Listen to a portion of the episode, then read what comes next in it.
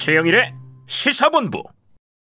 네, 본투표일 3월 9일을 기준으로 대선 D-12 이렇게 말씀은 드리지만 사전투표가 다음 주 금요일 시작이기 때문에 사전투표 기준으로 하면 지금 일주일 남았더라고요. 네. 그래서 지금 마지막 대선 판을 흔들 변수가 뭐냐. 아까 이제 야권 단일화 얘기는 언급을 했고 오늘 밤에 대선 토론 두 번째 법정 토론이 초미의 관심이고요. 또 특히 정치 분야 논쟁이 벌어집니다.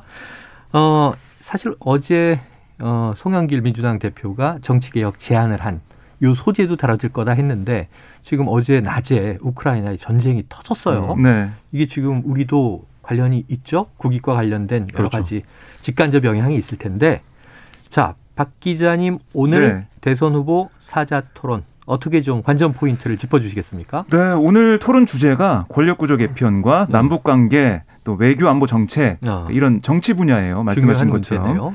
근데 관전 포인트 세 가지 정도로 볼 수가 있는데 네. 우선 토론 주제가 권력 구조 개편이다 보니까 이 공교롭게도 음. 어제 이제 송영길 대표가 네네. 얘기했던 정치 개혁안 예. 이게 아마 또 구체적으로 얘기가 나오지 않을까 싶어요. 네. 이재명 후보가 얘기를 하겠죠. 음. 그러면서 각 후보들한테 어, 저번. 토론에서 안철수 후보가 어, 어. 연금 개혁 얘기했듯이 네네. 자 우리가 정치 개혁에 가야 되는 거 아닙니까 이렇게 물어보면서 언제든 개헌한다면 뭐 네. 대통령 4년 중임제 그렇죠. 음. 동의하십니까? 뭐 연동의 비례 대표죠 동의하십니까? 네. 이렇게 물어볼 수도 있고 그런 공감대를 만들어내는 음. 그걸 좀 할 것 같고요. 아, 물론 예상되는 답변이 있어요 각 후보마다. 아. 심상정 후보는 아니 그렇게 할 거 왜 지난번에는 아, 말을 그래. 바꿨냐? 왜 비례정당 위생정당 만들었느냐? 네, 뭐. 그런 얘기 할 것 같고 네. 안철수 후보도 아니 그거 뭐 이제서야 합니까? 이렇게 할것 아, 같고 음.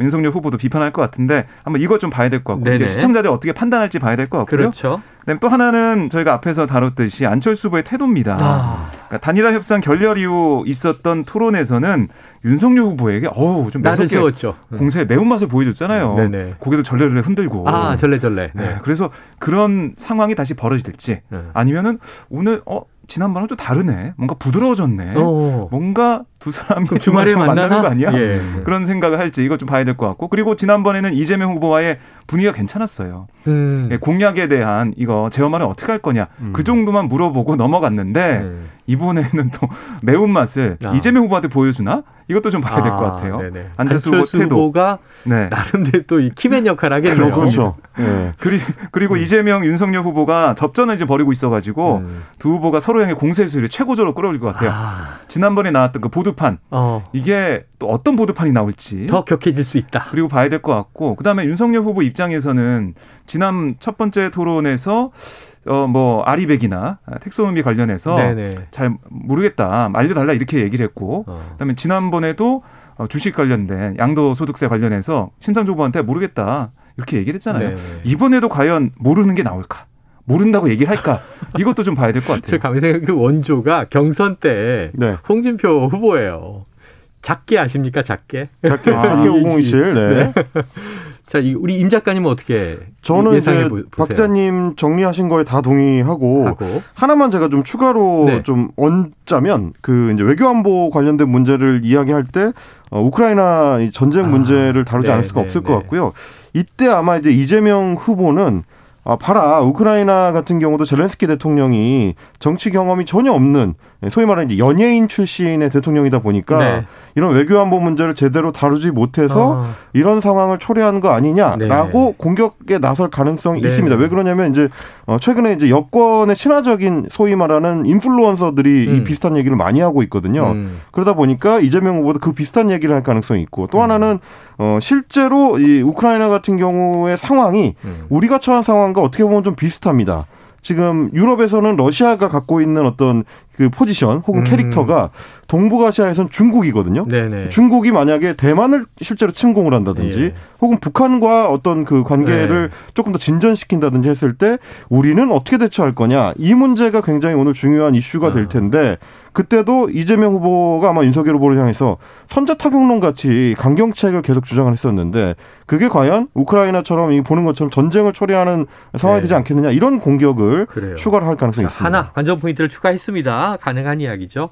특히 뭐 이재명 후보가 최근에 위기에 강한 대통령 그렇죠. 이, 이 론을 이제 강조하고 있으니까 우크라이나 같은 상황이 한반도에서 벌어진다면 오늘 충분히 의제가 될 가능성이 있습니다. 자, 오늘 토론 말이죠. 이 KBS TV뿐 아니고요. KBS 일라디오 그리고 KBS 일라디오 유튜브 채널을 통해서도 듣고 보실 수가 있으니까 정말 얼마 남지 않은 대선에 현명한 선택을 위해서 오늘 토론 관심 있게 많이 지켜봐 주시기를 음. 기대해 봅니다. 자, 이 원희룡 지금 정책본부장이죠. 국민의힘에 네. 대장동 문건을 대량 입수했다. 이재명 당시에 그 시장이 결제한 문서도 있다. 하고 오늘 긴급, 긴급 기자회견을 오전에 했잖아요. 그렇습니다. 어떤 얘기 나왔습니까?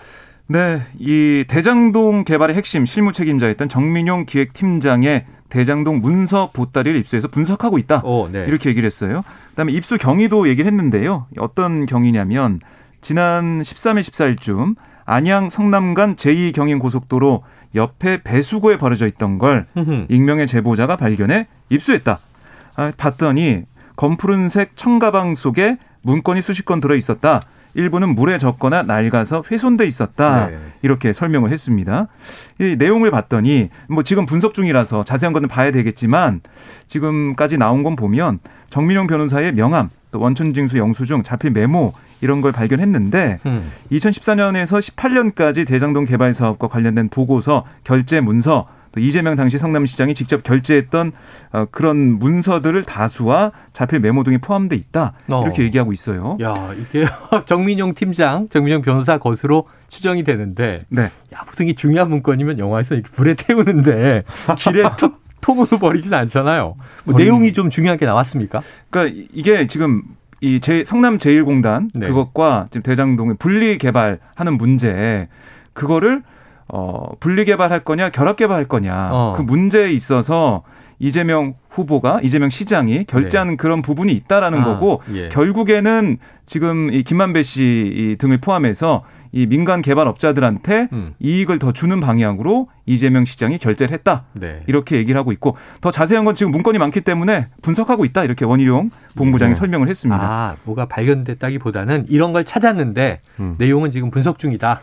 그리고 이제 원희룡 본부장이 덧붙인 내용 중에 뭐 이런 것도 있었습니다. 원래는 이제 선택을 할 수가 있었는데 어떻게 어, 추가적으로 성남시가 추가 이익을 이제 회수할 거냐, 어. 받아낼 거냐 하는 건데 임대 아파트 부지로 받을 건지 음. 현금 뭐 천억 원 음. 정도로 받을 건지 뭐 음. 이런 것 중에서 현금을 선택해서 결국 뭐 상, 어, 지역 상품권이나 이런 걸로 이제 그 어, 지역 화폐나 이런 걸로 음. 주민들한테 지급하는 방식을 이제 검토를 했다. 네. 이런 얘기입니다. 네. 근데 지금 말씀을 들어보시면 아시겠지만 박정 기자님이 짚어주셨던 것도, 것도 그렇고 제가 지금 말씀드린 것도 그렇고 사실 기존에 다른 사람도 아닌 원희룡 본부장이 제기했었던 의혹의 연장선입니다. 네네. 네. 같은 얘기고요. 이제 음. 얘기 자체는 크게 달라지지 않았고 음. 그 당시에도 어 이재명 성남시장이 결재를 했다. 이거 봐라. 이게 증거 아니냐라고 네네. 얘기를 네. 했을 때 민주당 선대위에서 했었던 얘기는 그러면 시장이 최종 결제를 하지 그러면 안 하냐 이제 이런 입장이었거든요. 그렇죠. 네. 그러니까 여기서 혹시 어떤 뭐 결이 다른 추가적인 내용이 나온다면 네네. 네, 네. 분석 과정에서 나온다면 모르겠지만 내용 자체로 봤을 때는 이제 크게 발전된 내용이 있는 걸로 보이지는 않는 네. 상황이 현재까지는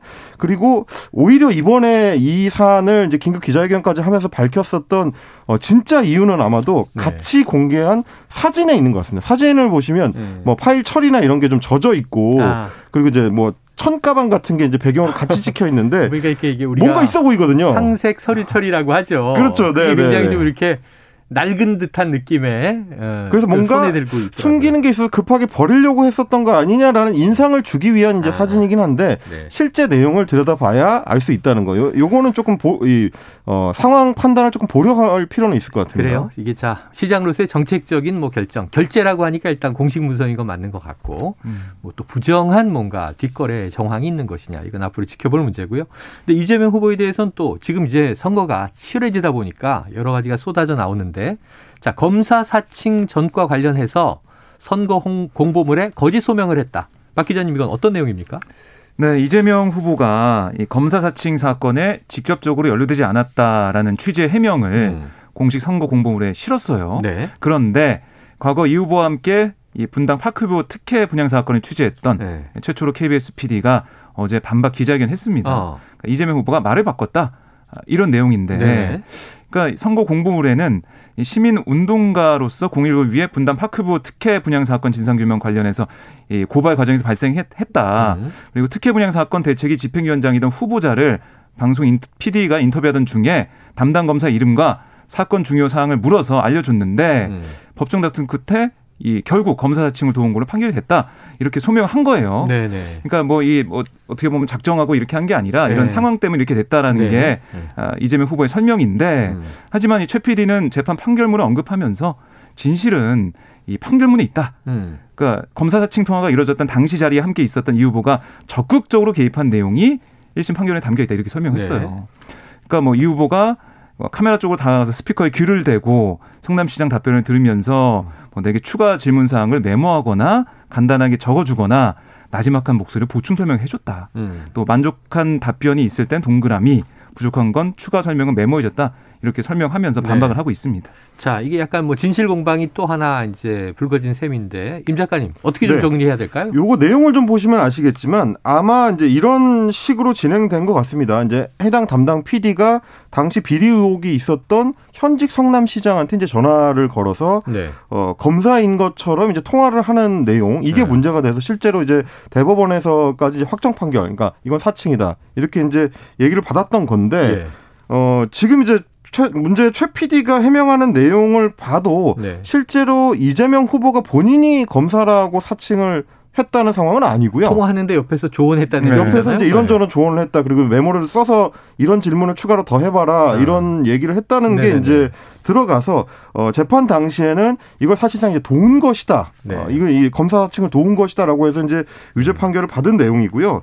추가로 그 당시에 1심 재판의 판사였던 이충상 경북대 법학전문대학원 교수도 음. 어 이제 최 PD하고 비슷한 그 내용의. 인터뷰를 어제 한 언론 매체하고 했는데 어, 민주당 선대위 같은 경우는 애초에 공고, 공보물에 들어간 내용 자체가 판결을 토대로 만들어진 네. 거기 때문에 아, 판결문에서 어, 실제 사실과는 뭐 차이가 없다, 네. 문제가 없는 것이다라고 이제 주장을 하고 있고 다만 이제 뭐 우리 청취자분들께서 이제 조금 같이 알아두시면 좋을 게 음. 어, 폭로를 어제 진행을 했었던 최 PD 그리고 어, 이 교수 모두 현재 윤석열 선대본 소속으로 이제 아, 일하고 있거나 아, 혹은 예, 선대본과 굉장히 이제 밀접한 예, 시민단체에서 활동을 하고 있는 걸로 알려졌습니다. 그러니까 이해관계에 대해서 이제 그런 것까지 감안을 해서 판단을 하시면 좋겠습니다. 끝으로 짧게 요거 하나 보죠. 이게 좀 자 이 윤석열 후보의 배우자입니다. 김건희 씨 도이치모터스 주가 조작 의혹 연일 지금 나오고 있는데 새로운 게 지금 도이치모터스 이사로 재직을 했다는 의혹이 나왔는데 이건 무슨 얘기입니까? 네, 헤럴드 경제가 입수한 지난 2011년 서울대 인문대학 최고 지도자 인문학 과정 음. 원우 수첩에 따르면 네네. 김 씨가 자신의 이력으로 현직 도이치모터스 제품 및 디자인 전략팀 이사라는 직함을 오, 어, 기재했어요. 네네. 그러니까 김 씨가 지난 2010년 8월부터 2011년 3월까지 이 해당 과정을 수료했는데 네. 이 시기를 보시면 아시겠지만은 도이치모터스 주가 조작 시기와 맞물리는 아. 그런 시기입니다. 네네네. 사실은.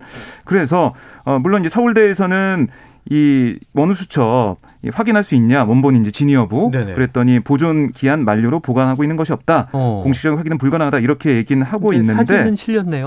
그렇습니다. 그러니까 원우 수첩을 어, 헤로드 경제 입수해서 그 아, 그 사진을 과거에 이제 출판된 게 있으니까 그렇습니다. 그래서 음. 했고 근데 그게 진짜 서울대에서 발간한 게 맞고 원본이 맞냐라고 확인해 봤더니 그거는 뭐 확인이 안 되는 상황인데 어. 어쨌든 이 원우 수첩이라는 것은 사실 그 당시에 같이 아, 수업을 들었던 사람들의 사람들이 연락처, 예, 다 네. 담겨 있는 그런 거기 때문에 거기에 이걸 적었다라는 게 이 헤럴드 경제 얘기고, 아, 물론 국민의힘에서는 이게 무보수 비상근직이었다. 아, 그러면은 이사직을 달고는 있었는데 네. 돈을 받는 자리는 아니었다 이렇게 해명을 한 거네요.